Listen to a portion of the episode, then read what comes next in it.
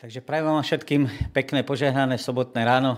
Som rád, milé sestry a bratia, že aj opäť dneska môžeme spoločne načrieť do Božieho slova, že sa môžeme vzájomne takýmto spôsobom obohacovať, že môžeme spoločne takýmto spôsobom študovať a prichádzať na niektoré nové myšlienky. Niečo bude opakovanie pre väčšinu z nás, ale predsa verím, že niektoré myšlienky, ktoré budete počuť, možno ste už počuli a si ich pripomeniete a keď budú pre vás nové, tak je to radosť na strane učiteľa, takisto radosť na strane e, poslucháča alebo v vašom prípade akoby žiaka, ktorý sa niečo nové naučil.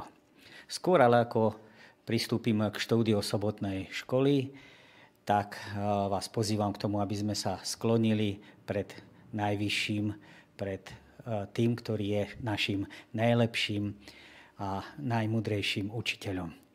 Náš Pane, ďakujeme Ti za dnešný deň, za Tvoju milosť. Chceme ťa prosiť, aby si nás očistil, dotkol sa našich srdc, aby to štúdium prebehlo interaktívne, pokiaľ je možné, aby tie slova, ktoré si pripravil v tých slajdoch, dotkli sa srdc poslucháčov, ako aj mňa samotného, posilní každého z nás tam, kde sa nachádzame a ďakujeme Ti, že nás povedieš a dáš nám múdrosti, potešenia z Tvojho slova. Amen.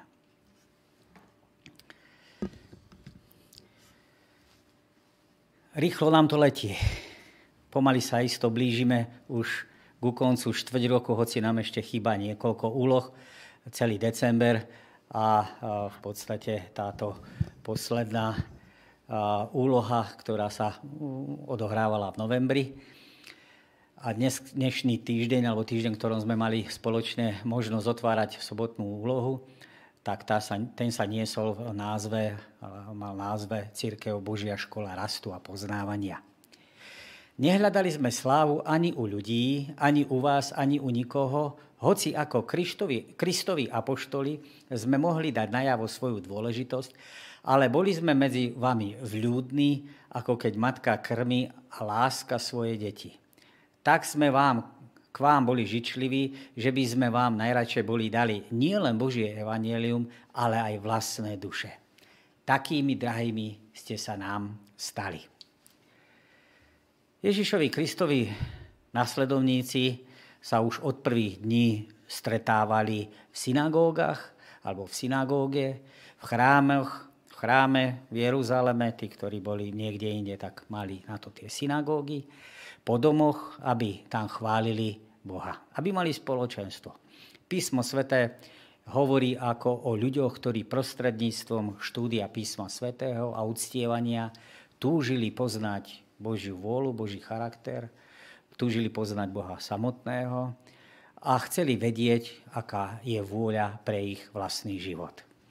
Písmo sveté nám opakovane pripomína, že církev je miesto, kde okrem iného sa odohrávajú aj dôležité diskusie, výmena názorov, čo sa týka teologického chápania a poznania, ale zároveň aj vzájomného sa pozbudzovania alebo zdieľania.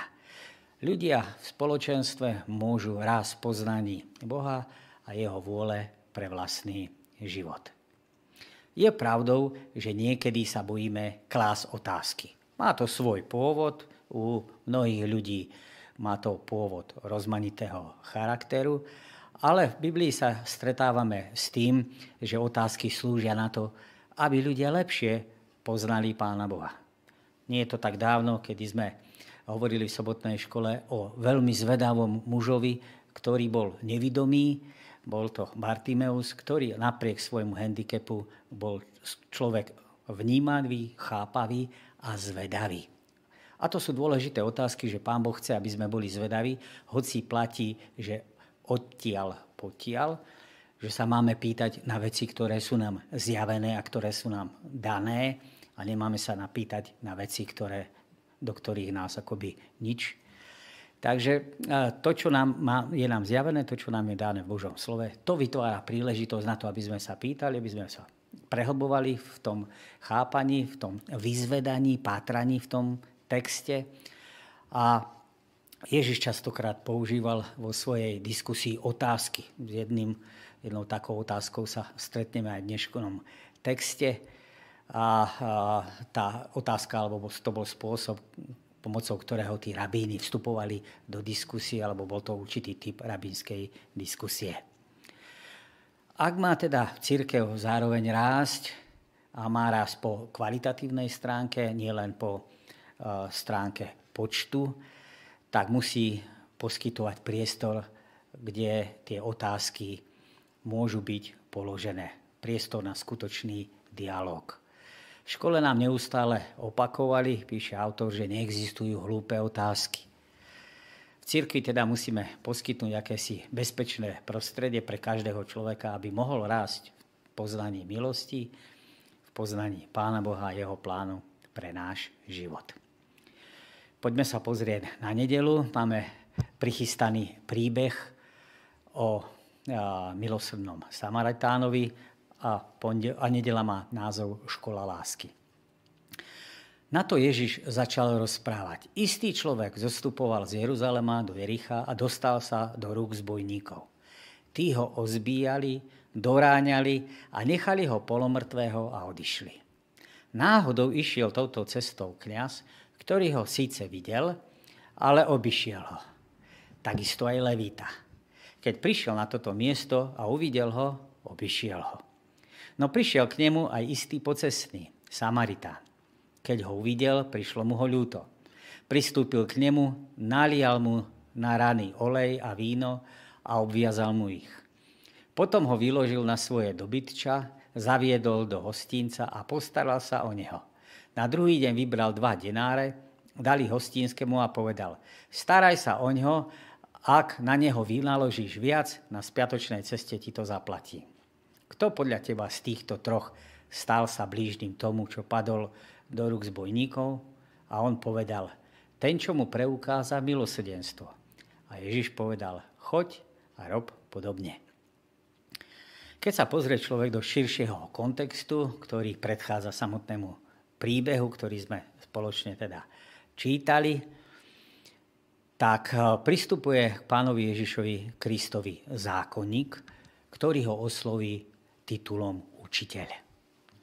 Čím chce vlastne vyjadriť, že považuje Krista eh, v tej diskusii za niekoho rovnoceného. Že pre ňo nie je iba nejaký laik, že má nejaký status, postavenie. Svojou otázkou podrobuje Ježiša akejsi špecifickej skúške. A táto skúška má navonok zjaviť a odhaliť, aký má Ježiš postoj k Tóre. Nechce obdržať poučenie o správnom jednaní k obdržaniu väčšného života, ako to akoby predstiera, ale skôr mu akoby išlo z toho textu že skúša Ježišovú pravovernosť. Ježiš sa dišputám nevyhýbal, ani v tomto prípade. A v tom štýle tej rabínskej dišputy zareaguje na otázku, ktorá mu je položená, proti otázkou. Čím postaví zákonníka do opačného garde, do opačnej role, do role skúšaného, a tento raz je to Ježiš, ktorý žiada po ňom odpoveď čo je napísané v zákone. Čo tam čítaš?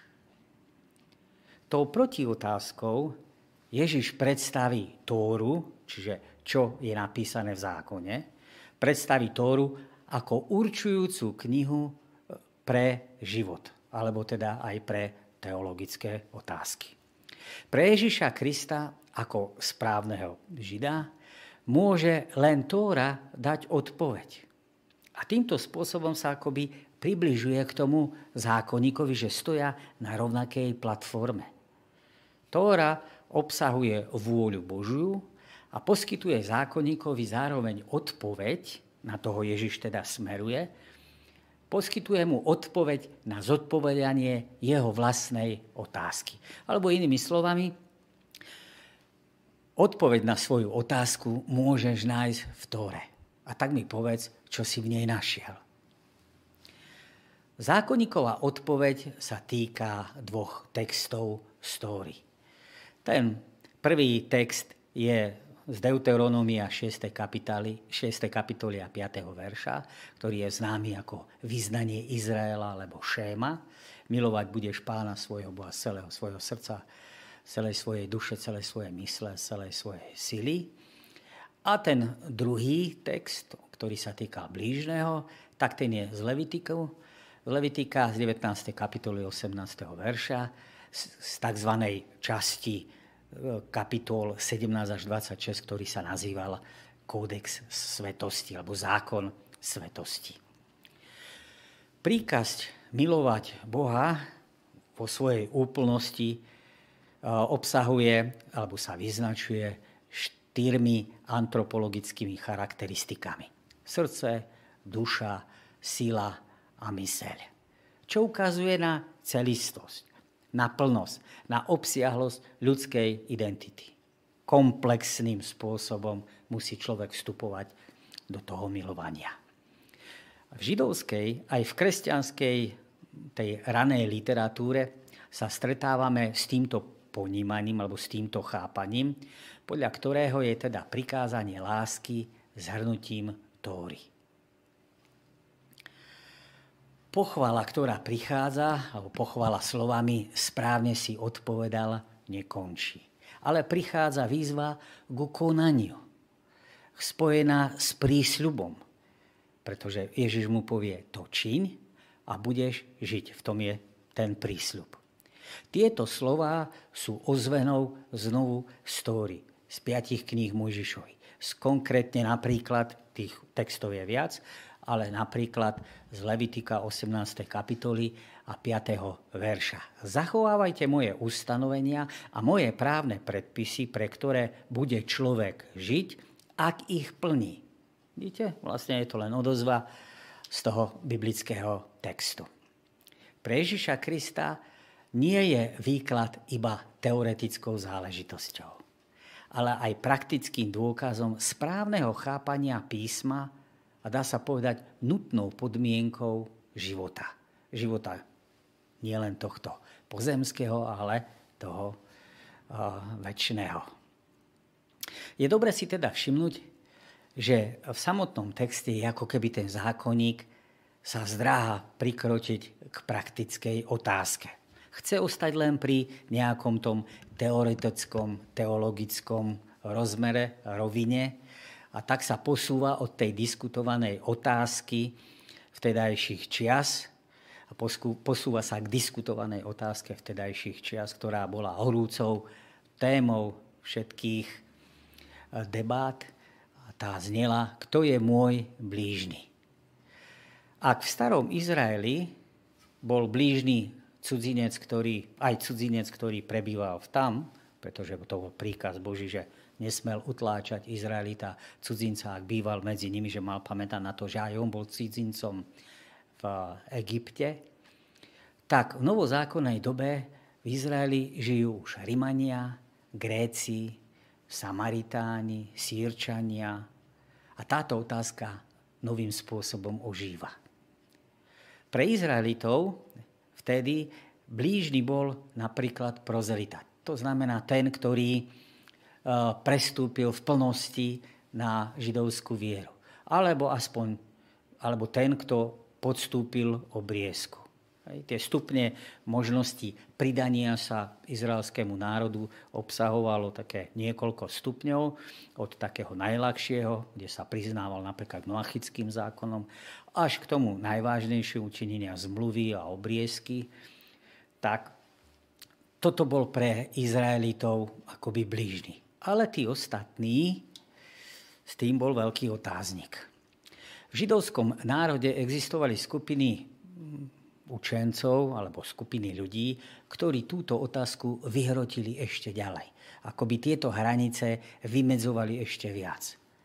A farizei mali sklon vylúčovať obyvateľstvo, ktoré bolo neznalé zákona, tak v mestách, ako ktoré sa z rôznych dôvodov neučilo jednotlivým požiadavkám zákona a nezachovávalo ich. Čiže aj týchto ľudí vylúčovali z tej skupiny blížneho. Medzi blížnych teda nepatril tento ľud zeme, hriešnici, Samaritáni, esenci.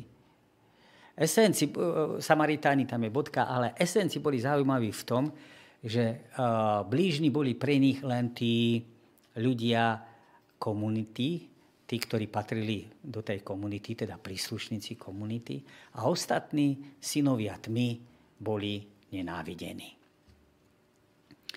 Náš príbeh nám približuje, že človek, ktorý bol teda ozbíjaný, ktorý bol zbytý, sa ocitá v stave najväčšej núdze. Bez prostriedkov, bez schopnosti nejakým spôsobom si pomôcť. Dá sa povedať teda, že je na milosť a nemilosť odkázaný na pomoc iných. Každý, kto to číta, musí byť zasiahnutý pocitom zodpovednosti a ochotou pomôcť. V príbehu tých, ktorý, o ktorých sa to očakávalo kňaz a levíta, tí nespojili lásku k blížnemu s láskou k Bohu.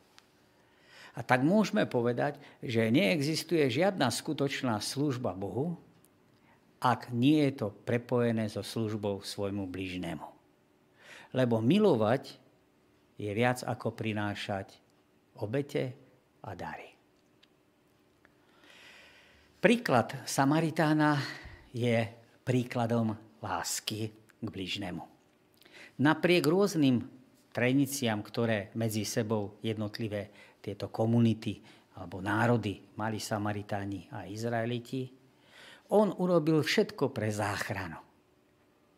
Všimnite si, že keď zákonník sa pýta, tak sa pýta na predmet lásky. Kto je môj blížny? Ježiš neidentifikuje a nepovie, a neodpovie mu na to predmet, že by poukázal ten alebo ten, alebo ten, ten áno, ten nie. Ale Ježiš sa pýta na podmet lásky. Kto konal ako blížny? Poďme sa pozrieť spoločne na pondelok. Ten nás uvádza do biblického textu, ktorý je zaznamenaný u Matúša v 5. kapitole 14. a 16. verši. Vy ste svetlo sveta. Mesto, ktoré leží na vrchu, sa nedá ukryť. Ani lampu nezažnú a nepostavia pod mericu, ale na svietnik, aby svietila všetkým dome. Nech tak svieti vaše svetlo pred ľuďmi, aby videli vaše dobré skutky a oslavovali vášho Otca, ktorý je v nebesiach. Kamkoľvek sa teda dneska pozrieme, tak máme dojem, ako keby sa všetci uzavierali do seba ako by sa zdalo, že tma vytesňuje svetlo. Keď uvažujeme o svojom živote v tomto zložitom a problematickom svete, zdá sa, ako keby tá temnota prenikala viac a viac do našich domovov.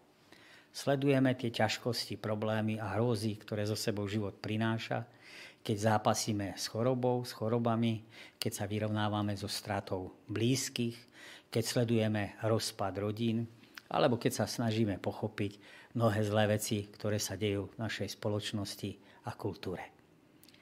Uprostred morálneho úpadku a duchovnej temnoty, uprostred vonkajšieho a vnútorného hluku počujeme, ako sa každému z nás Ježiš prihovára slovami, ktoré boli zaznamenaní Matúšom z kázania na vrchu, ale máme ich zaznamenané aj u Lukášovom evanieliu.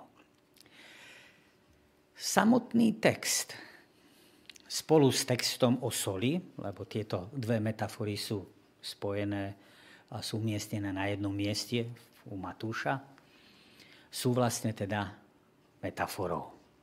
Metafora doslova znamená prenos, prenesenie a je nepriamým alebo obrazným pomenovaním. Na základe podobnosti dvoch javov, dejov, vecí alebo vlastností vznikla vlastne metafora. Tá sa používa k tomu, aby sa oživil prejav samotný a aby sa vyzdvihla niektorá vlastnosť javu, aby bolo vyjadrenie názorné a obrazné.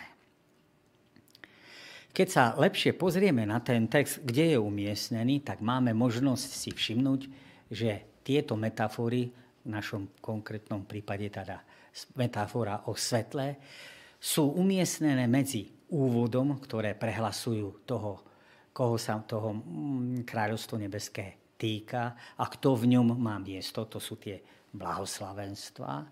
A medzi tézou, ktorá otvára dynamickú charakteristiku, to je toho, čo má byť konané. Čo majú robiť tí, ktorí sa rozhodli pre nasledovanie Krista.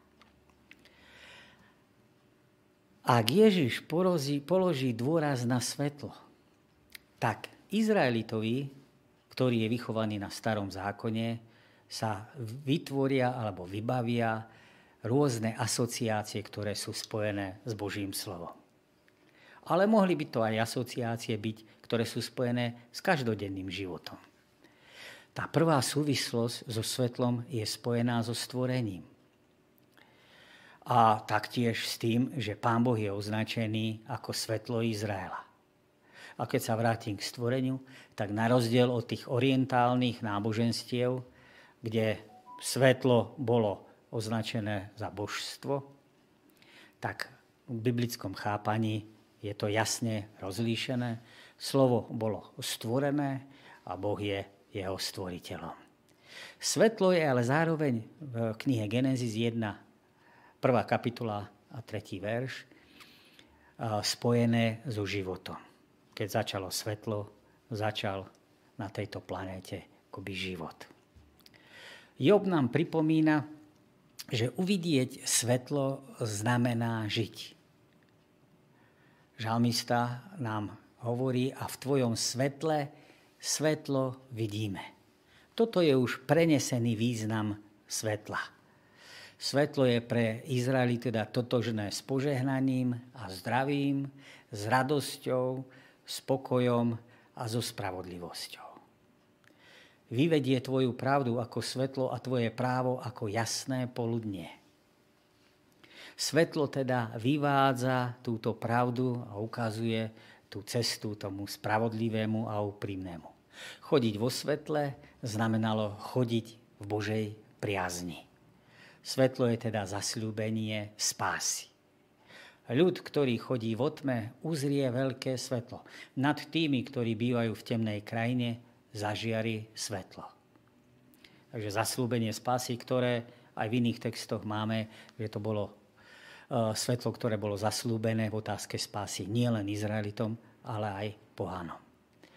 Eh, žalmista Dávid v známom verši 105. Eh, 119. žalmu napíše, že svetlo je sústredené v jeho slove. Je svetlom môjmu chodníku, alebo inak povedané môjmu životu. Tieto metafory, alebo táto konkrétne metafora, tak ako v prípade tej soli, sa dá rozvíjať, rozvíjať rozmanitým spôsobom, rozmanitým smerom. Človek si ale musí uvedomiť, že sám o sebe svetlo nevlastní. Sám o sebe je človek tmou.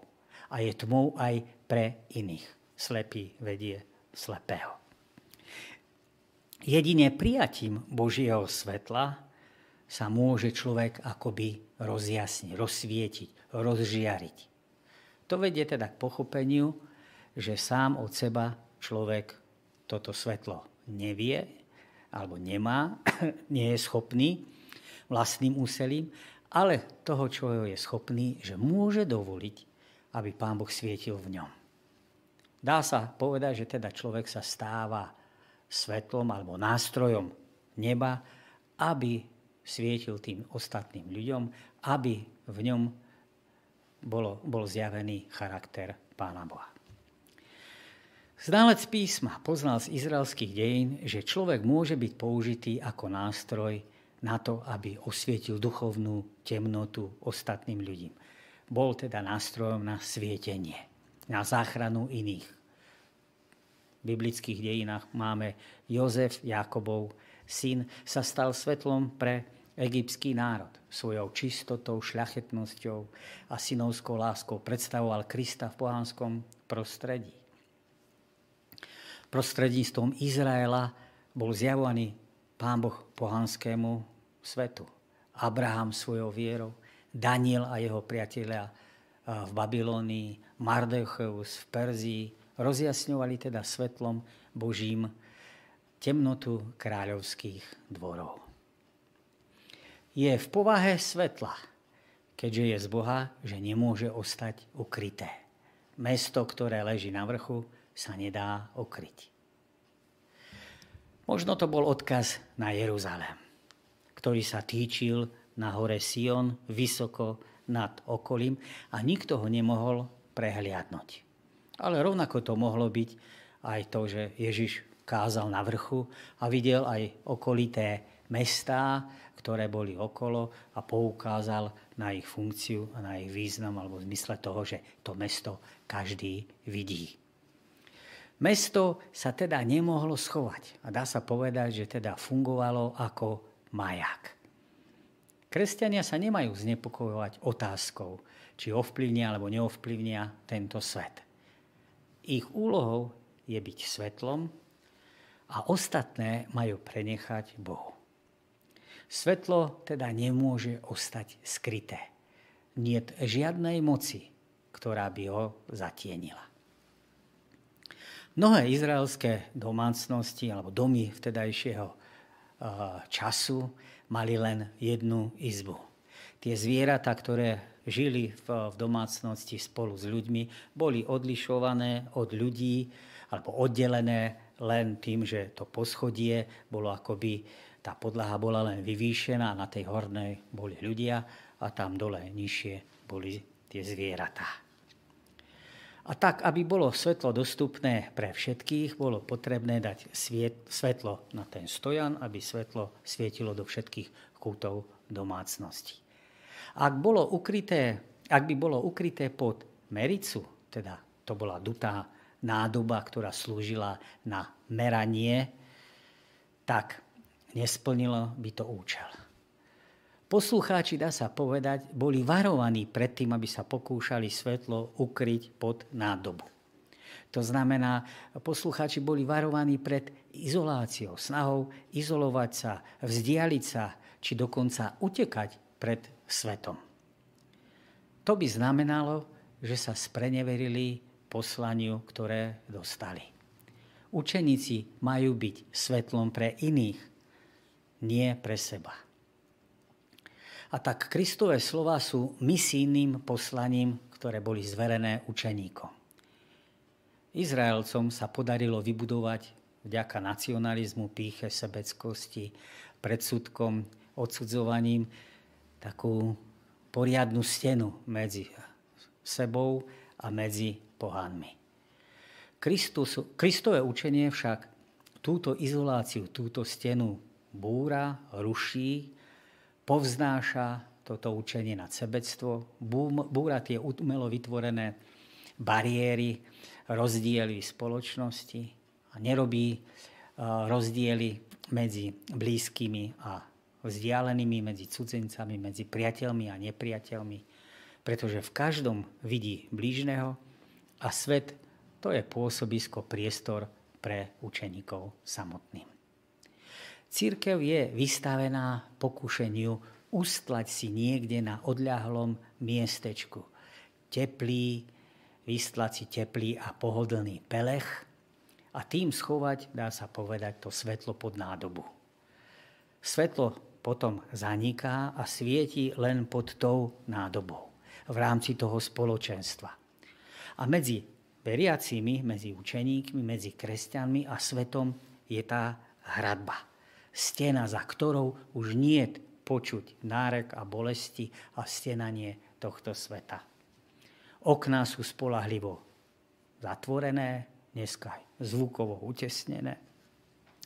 A styk so svetom je spolahlivo zažehnaný. Domnievajú sa, že svet má prísť klopať na spoločenstvo. Že má prísť žiadať o spásu. Ale písmo svete a príklad Ježiša Krista hovorí, že Ježiš chodil za nimi a takto máme robiť aj my. O pokladoch ukrytých v Kristovi sa nemá len uvažovať, ale je potrebné o nich hovoriť.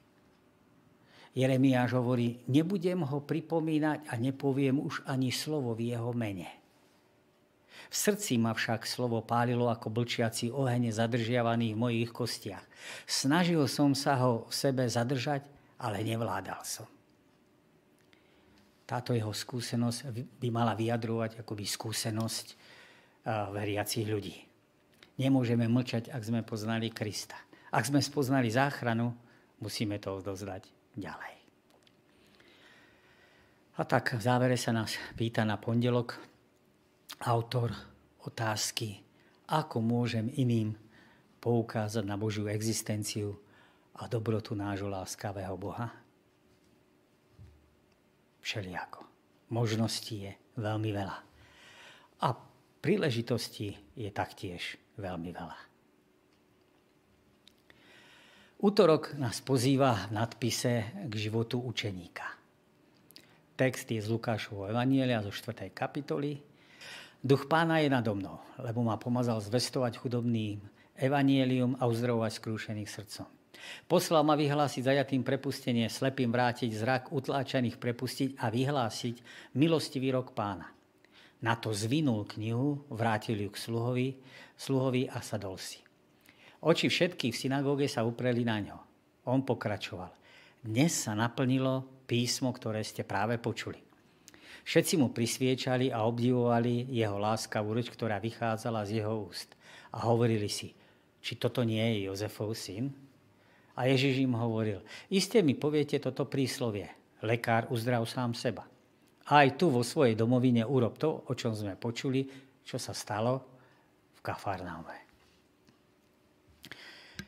Každý evangelista podáva kristologickú náuku, teda náuku o tom, kto Kristus je, za koho Krista považuje. Každý evangelista nejakým spôsobom toho Krista vykreslí alebo vymaluje pred oči tých poslucháčov. Na otázky o Ježišovi Kristovi totiž to bolo potrebné odpovedať. A tie sa teda týkali predmetu Evanielia, osoby Ježiša Krista, jeho učenia, jeho diela. A otázky boli rôzneho typu. Kto to bol? Ten Ježiš Kristus. Aký mal vzťah k Bohu. Čo to znamenalo, že bol Božím synom a človekom? V našom texte Lukáš predstaví Krista ako Mesiáša, ako hospodinového služobníka a ako proroka. Lukáš zdôrazní moc Ducha Svetého ako prechod k Ježišovmu kázaniu. Evangelista napíše v textoch predtým, že Duch Svetý je prítomný pri krste, že Kristus je plný Ducha Svetého pri pokúšaní na púšti. A Lukáš zvýrazní charakteristiku Krista, ktorý je plný Ducha Svetého, alebo Duch je nad ním a ho pomazal, ktorý je predstavený ako učiteľ v synagógach, to znamená v poexilových strediskách náboženského vyučovania – a dodáva, že v tom texte, že všetci ho oslavovali. To bola kladná odozva, odozva na to, čo Ježiš robil. Paradoxne to vyznieva s tým, s takým porovnaním toho odmietnutia Krista v jeho rodnom meste. Zodpovednosť za bohoslužobné priestory, za udržiavania konania tých bohoslúžieb zodpovedali dvaja úradníci. Predstavený synagógy, ktorý viedol bohoslúžbu a dozeral na priebeh a určoval úlohy. A ten druhý bol tzv. synagogálny služobník, ktorý mal praktické úlohy. Podával zvitky tomu, teda kto čítal, trúbením ohlasoval začiatok soboty, dbal na čistotu, na osvetlenie, vykonával synagogál, synagogálny trest bičovania odsúdených vo vnútri synagógy. Matúš 10.17 budú vás bičovať v synagógach. A v chráme teda bol, v chráme predtým, v tých e, klasických chrámoch, či Šalamunovom alebo poexilnom, bol tzv. kultový úradník, ale v našom prípade to tak nebolo, lebo uh, sme v priestoroch už synagógy, a v tých priestoroch synagógy mohol teda Kristus vystúpiť ako laik. V chráme to nebolo možné. Do synagógy sa prichádzalo dvakrát, do poludnia a od poludnia a taktiež druhý a piatý deň v týždni. Začínalo sa spevom žalmu, bol tam tzv. predmodlievač, ktorý recitoval šému, vyznanie Izraela, vyznanie k pravému Bohu. V týždni túto šemu recitoval každý muž dvakrát za deň, ráno a večer. Taktiež recitoval Tepilách alebo Šemone Ezrech, čo znamená 18 požehnaní. Po modlení v synagóge prichádzalo, prichádzala na rad čítanie úrivku stóry, mohli to čítať viaceré osoby, a úrivky taktiež z prorokov. Oba texty ešte Meturgeman, teda vykladač, čítal v aramejskej forme alebo aramejskej podobe. Potom nás prichádzalo kázanie, slovo napomenutia alebo tiež pozbudenia s dôrazom na etické posolstvo. A zároveň, e, zároveň, zároveň respektíve na záver, potom po všetkom prichádzalo Áronové požehnanie. Evangelisti nám podávajú správu o zostúpení Ducha Božieho pri krste na Ježiša Krista. Čo znamenalo akési formálne dosadenie do úradu. Cirkevní otcovia, teda tí, ktorí prichádzajú v 2. a 3. storočí, nám k tejto, v tejto udalosti hovoria alebo pripomínajú, že videli akúsi analógiu k pomazaniu, ktorým bývali v Izraeli uvedení do úradu králi alebo kňazi. Mesiáš, teda Kristus, znamená pomazaný. V starom zákone pomazanie bolo chápené ako viditeľný znak toho, že dotyčný dostal dary potrebné pre úrad a že dostal teda dary a poverenie, na aby mohol vykonávať svoj úrad a dostával k tomu Božieho ducha. A spočinie na ňom duch pánov, duch mudrosti a rozumu, duch rady a sily, duch poznania a bohabojnosti. Tento text sme mali nie tak dávno, v minulom týždni, kedy hovoril, že ten prorok Izajáš hovoril o výhonku, ktorý vyrastie z toho pňa. A z tejto teda myšlienky sa rozvinula nádej na príchod pravého pomazaného, ktorého pomazanie práve bude spočívať v tom, že na ňom spočinie pánov duch. A potom máme duch múdrosti, rozumu, duch rady a síly, duch poznania a bohabojnosti. Podľa správy Lukáša Ježiš teda v nazarejskej synagóge alebo v meste Nazaret predstavil sám seba a svoje poslanie podobnými slovami, ako boli tie Izajášové. Duch pánov je nado mňou, lebo ma pomazal. Je to citát samozrejme zo 60 zo 61. kapitule 2. verša, ale je to taká kombinácia asi troch veršov. Cieľom Ježišovho mesiášského poslania je zvestovanie posolstva spásy chudobným, slabým a vyobcovaným zo spoločnosti. Nejedná sa v prvom rade o ekonomicky slabších, ale o všetkých, ktorí stáli na okraji spoločnosti, vydedenci, ale taktiež o tých, ktorí sa vo vlastných očiach cítili nedostatočnými. Tí, ktorí sa cítili chudobnými, tí, ktorí nemajú nič, aby sa postavili pred Boha.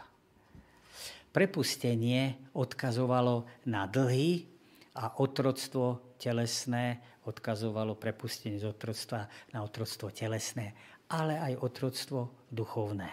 To znamená, ľudia mohli byť poviazaní rozmanitým spôsobom. Ježiš ako Mesiáš, Ježišové mesiášské poverenie v našom texte vyvrcholí vo vyhlásení milostivého roku pánovho. Milostivý slovičko dektos je prekladaný ako vzácný alebo milostivý, ale má význam vítaný alebo priateľný. Lebo je ten ohlas jeho, ten, tá myšlienka, ktorá v tom zaznieva, je zámerná. Vítaný ten 50. rok na ktorý ten text narážal. Rok odpočinutia, milostivé leto, 50. rok odpustenia. Odpustenia dlhov, prepustenia z otroctva, či už fyzického, hlavne teda sa jednalo fyzického, ale v našom prípade potom to bol aj rok, ktorý sa viazal na odpustenie duchovného otroctva. Pre Lukáša tu bol teda milostivý rok a tento termín nie je u Lukáša nič iné ako termín pre Božie kráľovstvo, ktoré je teda viditeľné a prítomné skrze jeho vernú činnosť. Ježiš v tom texte hovorí, že sa to stalo dnes. A to dnes je viac ako len prítomnosť. Tento termín, toto dnes je absolútne iným ako tie ostatné dnes. Dnes nastalo niečo neobvyklé. Dnes nastalo, keď teda Ježiš číta v tej synagóge, niečo úžasné, niečo dlho očakávané. Zasľúbenie prorokov, nádejné očakávanie Izraela dochádza k svojmu cieľu v Ježišovom pôsobení. Čas spásy nastal s Ježišovým vystúpením, je tu prítomnosť spásy. Máme zaznamenanú rozporuplnú reakciu ľudí v synagóge. Keď Kristus čítal ono krásne Izajášové proroctvo, tak ľudia prikyvovali a nechali sa unášať tými nádhernými slovami, to láskavou rečou. Keď však Kristus dodáva komentár k týmto veršom, tak nastáva zlom. Zaplaví ich pochybnosť či toto nie je Jozefov syn? Oni správne pochopili, že Kristus stiahol tento text proroka Izajáša na seba. Problémom bolo, že neverili, že ten, koho poznali, koho videli vyrastať od mala, by naozaj mohol byť tým Mesiášom. Kristus je v písme predstavený ako ten, ktorý vidí do srdca ľudí. Vidí ich neveru alebo nevieru. A tak reaguje lekár. Hej, im hovorí to príslovie. Oni počuli, že robil mocné divy a zázraky v Kafarnaume. A tak chcú vidieť dôkaz. Uzdrav. Ano, aby uzdravoval, aby uzdravil. Uzdrav sám seba. Že inými slovami má podať dôkaz a uzdraviť sám seba. A oni na základe toho explicitného, jasného dôkazu uveria. Inak povedané, urob to teda tu doma, pred nami, pred našimi očami, ako si to robil tam a my uveríme. Ako sa v živote vášho spoločenstva, alebo nášho spoločenstva, prejavuje skutočnosť, že ide o spoločenstvo Ježišových učeníkov? To je otázka, ktorá končí. Ano. Utorňajšie zamyslenie, utorňajšiu časť. Na stredu máme v nadpise Trvalé hľadanie pravdy a máme niekoľko slajdov, alebo respektíve niekoľko textov. A ja vždy budem potom prečítam a poviem krátky výklad ku každému tomu textu. Budete ma hľadať, a nájdete ma, lebo ma budete hľadať celým svojim srdcom. Proste a dostanete, hľadajte a nájdete, klopte a otvorí sa vám. Veď každý, kto prosí, dostáva, kto hľada, nachádza a kto, k tomu, kto klope, sa otvorí. On z jedného, stvore, z jedného stvoril celé ľudské pokolenie, aby obývalo celý povrch zeme, vymedzil ľuďom čas a hranice bývania, aby hľadali Boha, či by ho nejako nenahmatali a nenašli, hoci od nikoho z nás nie je ďaleko. Veď ma, svoju prav, svojou, veď ma svojou pravdou a vyučuj ma, lebo Ty si Boh mojej spásy a na Teba čakám deň čo deň. Keď však príde On, duch pravdy, uvedie vás do celej pravdy, lebo nebude hovoriť sám od seba, ale bude hovoriť, čo bude počuť. Bude zvestovať aj to, čo príde. Posved ich pravde, Tvoje slovo je pravda. Albert Einstein často považovaný za otca modernej fyziky, napísal Je dôležité neprestať sa pýtať. Zvedavosť má svoje opodstatnenia. Človek nemôže inak, než s úžasom, úžasom premýšľať o tajomstvo a väčšnosti, o živote, o tie podivhodnej štruktúre reality nášho sveta. Stačí, ak sa každý deň aspoň troška porozumie, snaží porozumieť, pokúsi porozumieť tomu tajomstvu, ktoré ho obklopuje. Nestrácajme teda svoju svetú zvedavosť.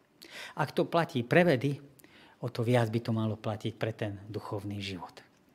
A tak pre učeníkov je samozrejme dôležité pýtať sa a držať sa to, čo je nám zjavené, tej priznanej pravdy, ale zároveň musí byť to spoločenstvo, kde je možnosť klásť tie otázky. A je to spoločenstvo, ktoré aj same sebe kladie otázky. Nebojí sa spochybniť to svoje porozumenie, doterajšie chápanie, aby znova sa upevnilo a našlo cestu e, posilnenia viery. Prvý text je teda citovaný e, od z Jeremiáša 29. kapitole a 13. verši. Budete ma hľadať a nájdete ma, ak ma budete hľadať celým svojim srdcom. Zaslúbenie o hľadaní a nájdení hospodina je podmienené vážnym záujmom, skutočnou a nefalšovanou úprimnosťou. Samotnom, samotný preklad slova je možný ešte dychtiť, prehľadávať a snažiť sa. Toto zasľúbenie prichádza v čase babylonského zajatia.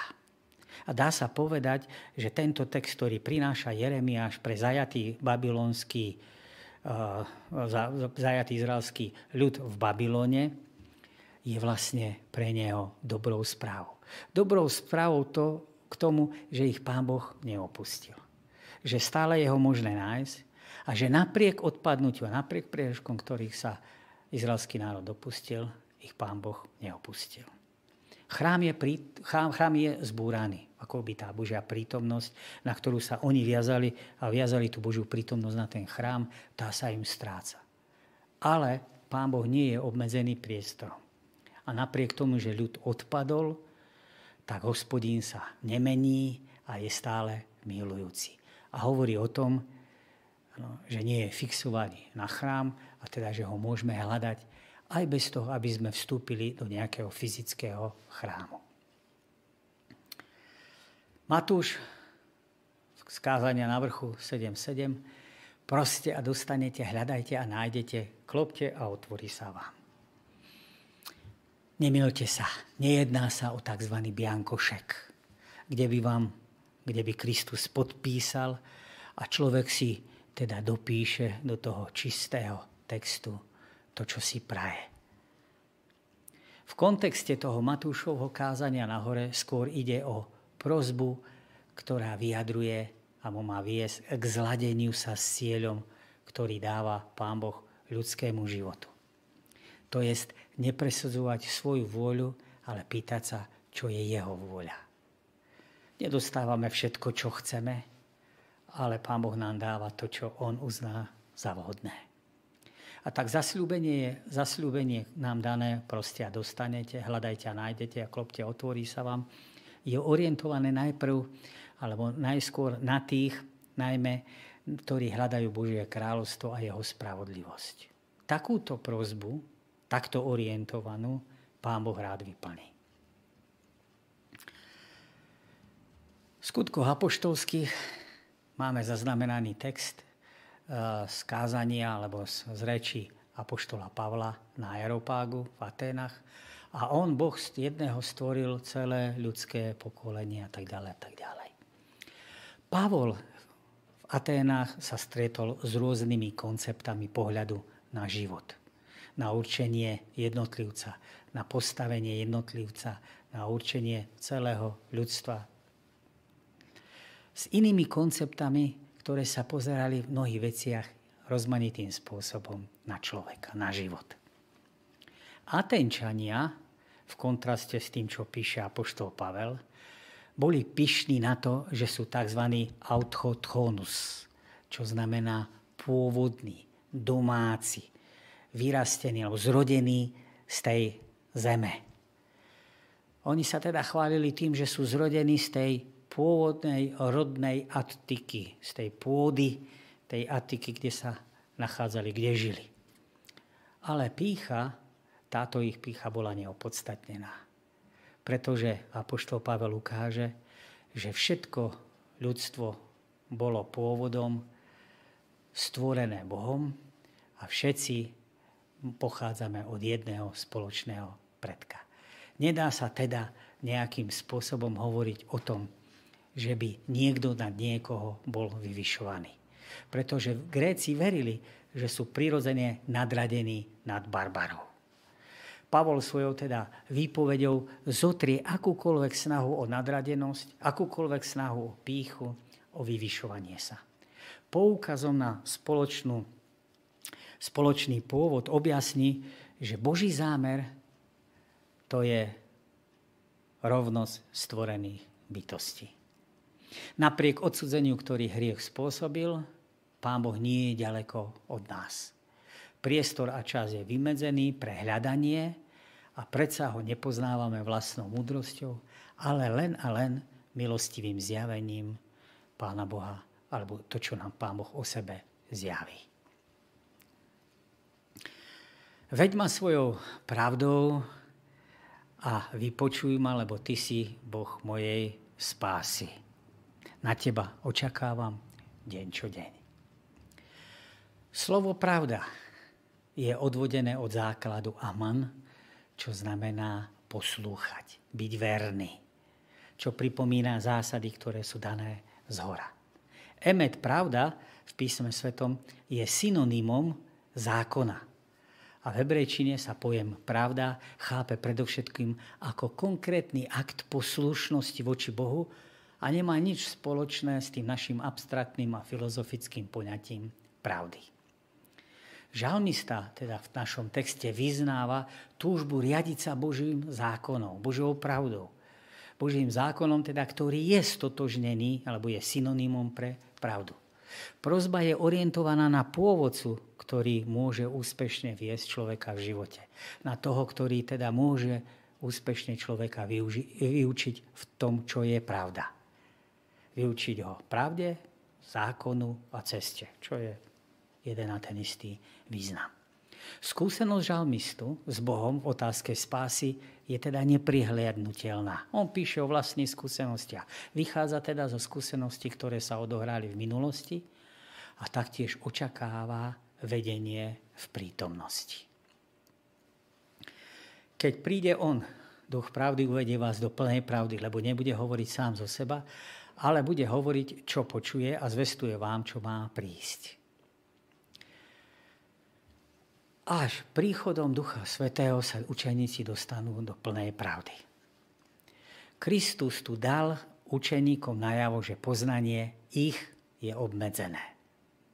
Úlohou parakléta, teda učiteľa, radcu, napomínateľa, tešiteľa, bude viesť ich k tomu, aby pochopili hĺbky a výšky zjavenia, ktoré pred nimi ešte sú a ktoré ešte nepochopili.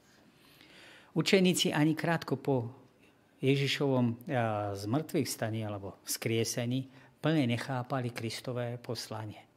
Až keď začal pôsobiť nikto svetý, postupným spôsobom ich uvádzal do pravdy a dôkazom toho sú, že boli napísané spisy Nového zákona, ktoré napísali pod vplyvom Ducha Svetého. Nájdeš pravdu, posved ich pravdou, tvoje slovo je pravda.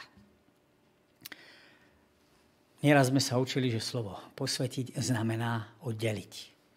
Oddeliť pre nejaký účel. Teda od profánneho, to znamená bežného použitia, k zvláštnemu použitiu.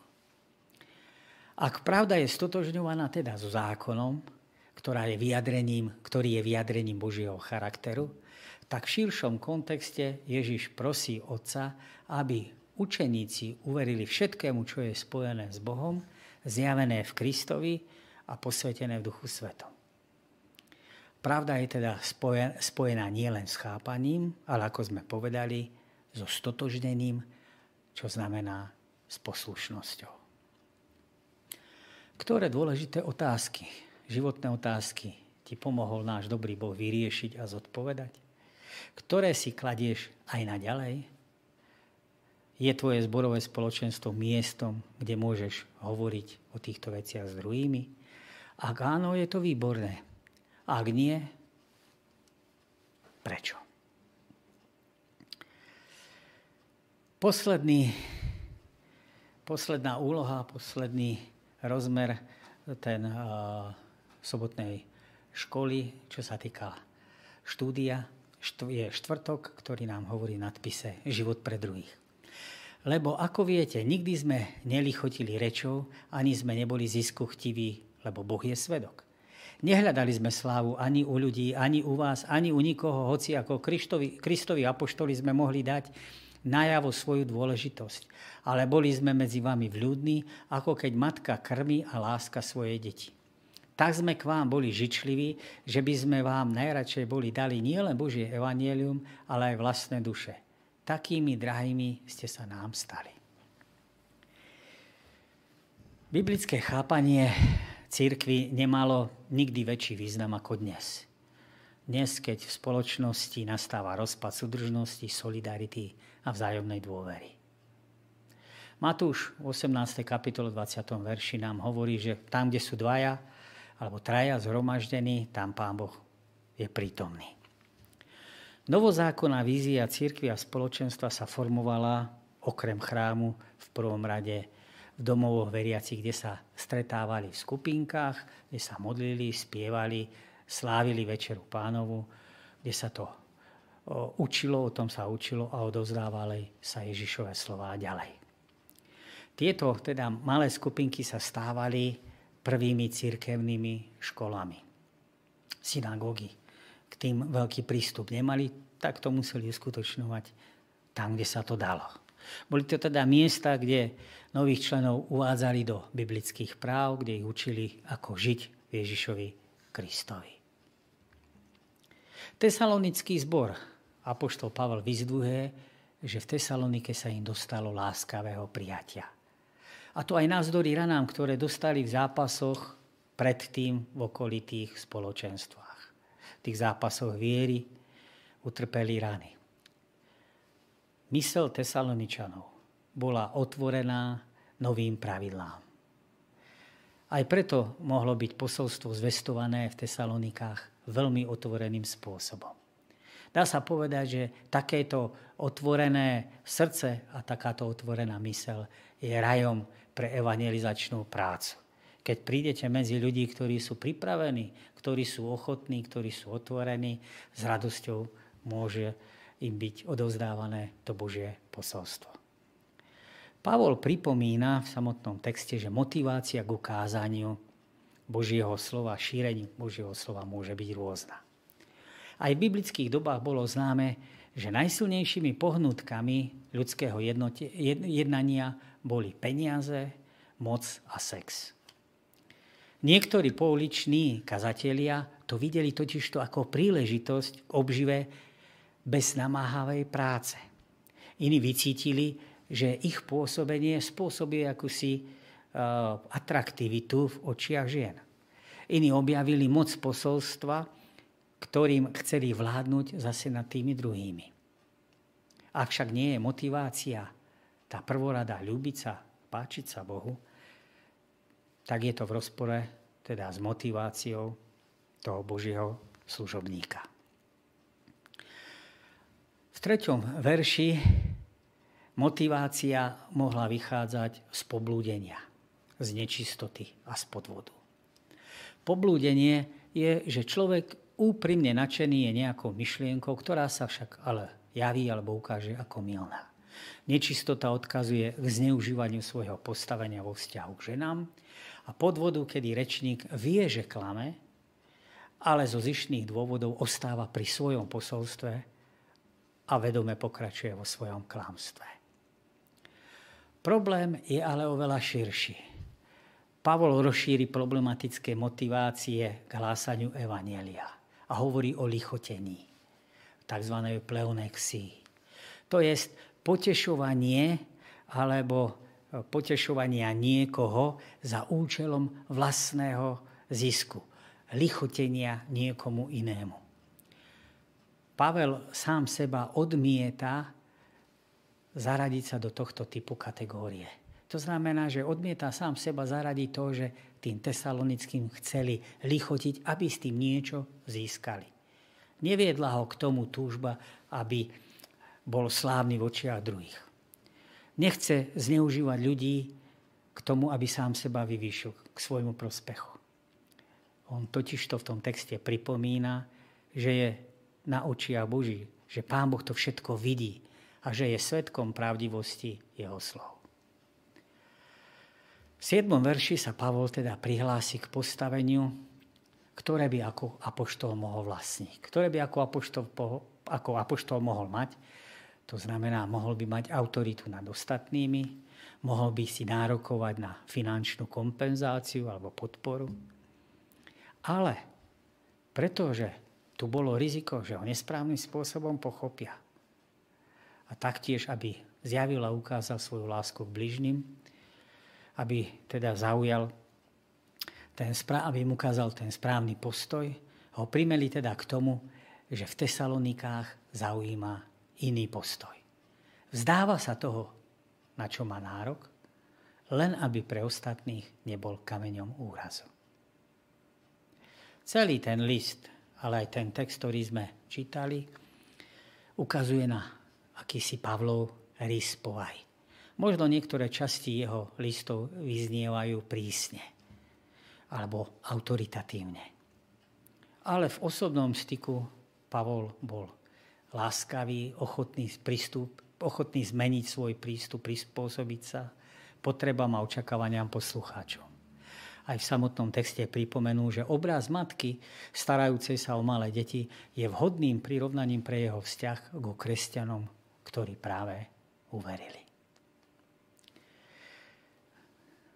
Autor nás vedie k zamysleniu, k otázkam, aby sme sa zamysleli nad svojim životom a položili si otázku, akým svetkom o Kristovi som pre ľudí v mojej blízkosti.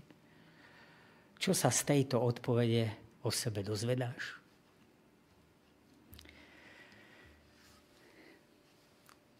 Milé sestry, milí bratia, prišiel začiatok a prišiel aj koniec.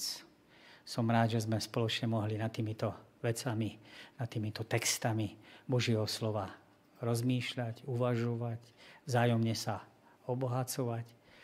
Takže pokiaľ tento stav ešte trvá a nie všetci majú príležitosť a možnosť byť či už pripojení skrze svoje aparáty, skrze techniku na nejakej tej online skupinke, pre tých, ktorí ste boli pripojení a pozerali ste sobotnú školu so, so mnou, vám chcem poďakovať. Prajem vám, aby zvyšok soboty vám prebieha v pokoji a milosti Božej. Aby spoločne, pokiaľ teda korona ešte stále trvá, sme sa mohli stretnúť znova takto o týždeň. Teším sa na vás. Do počutia a dovidenia.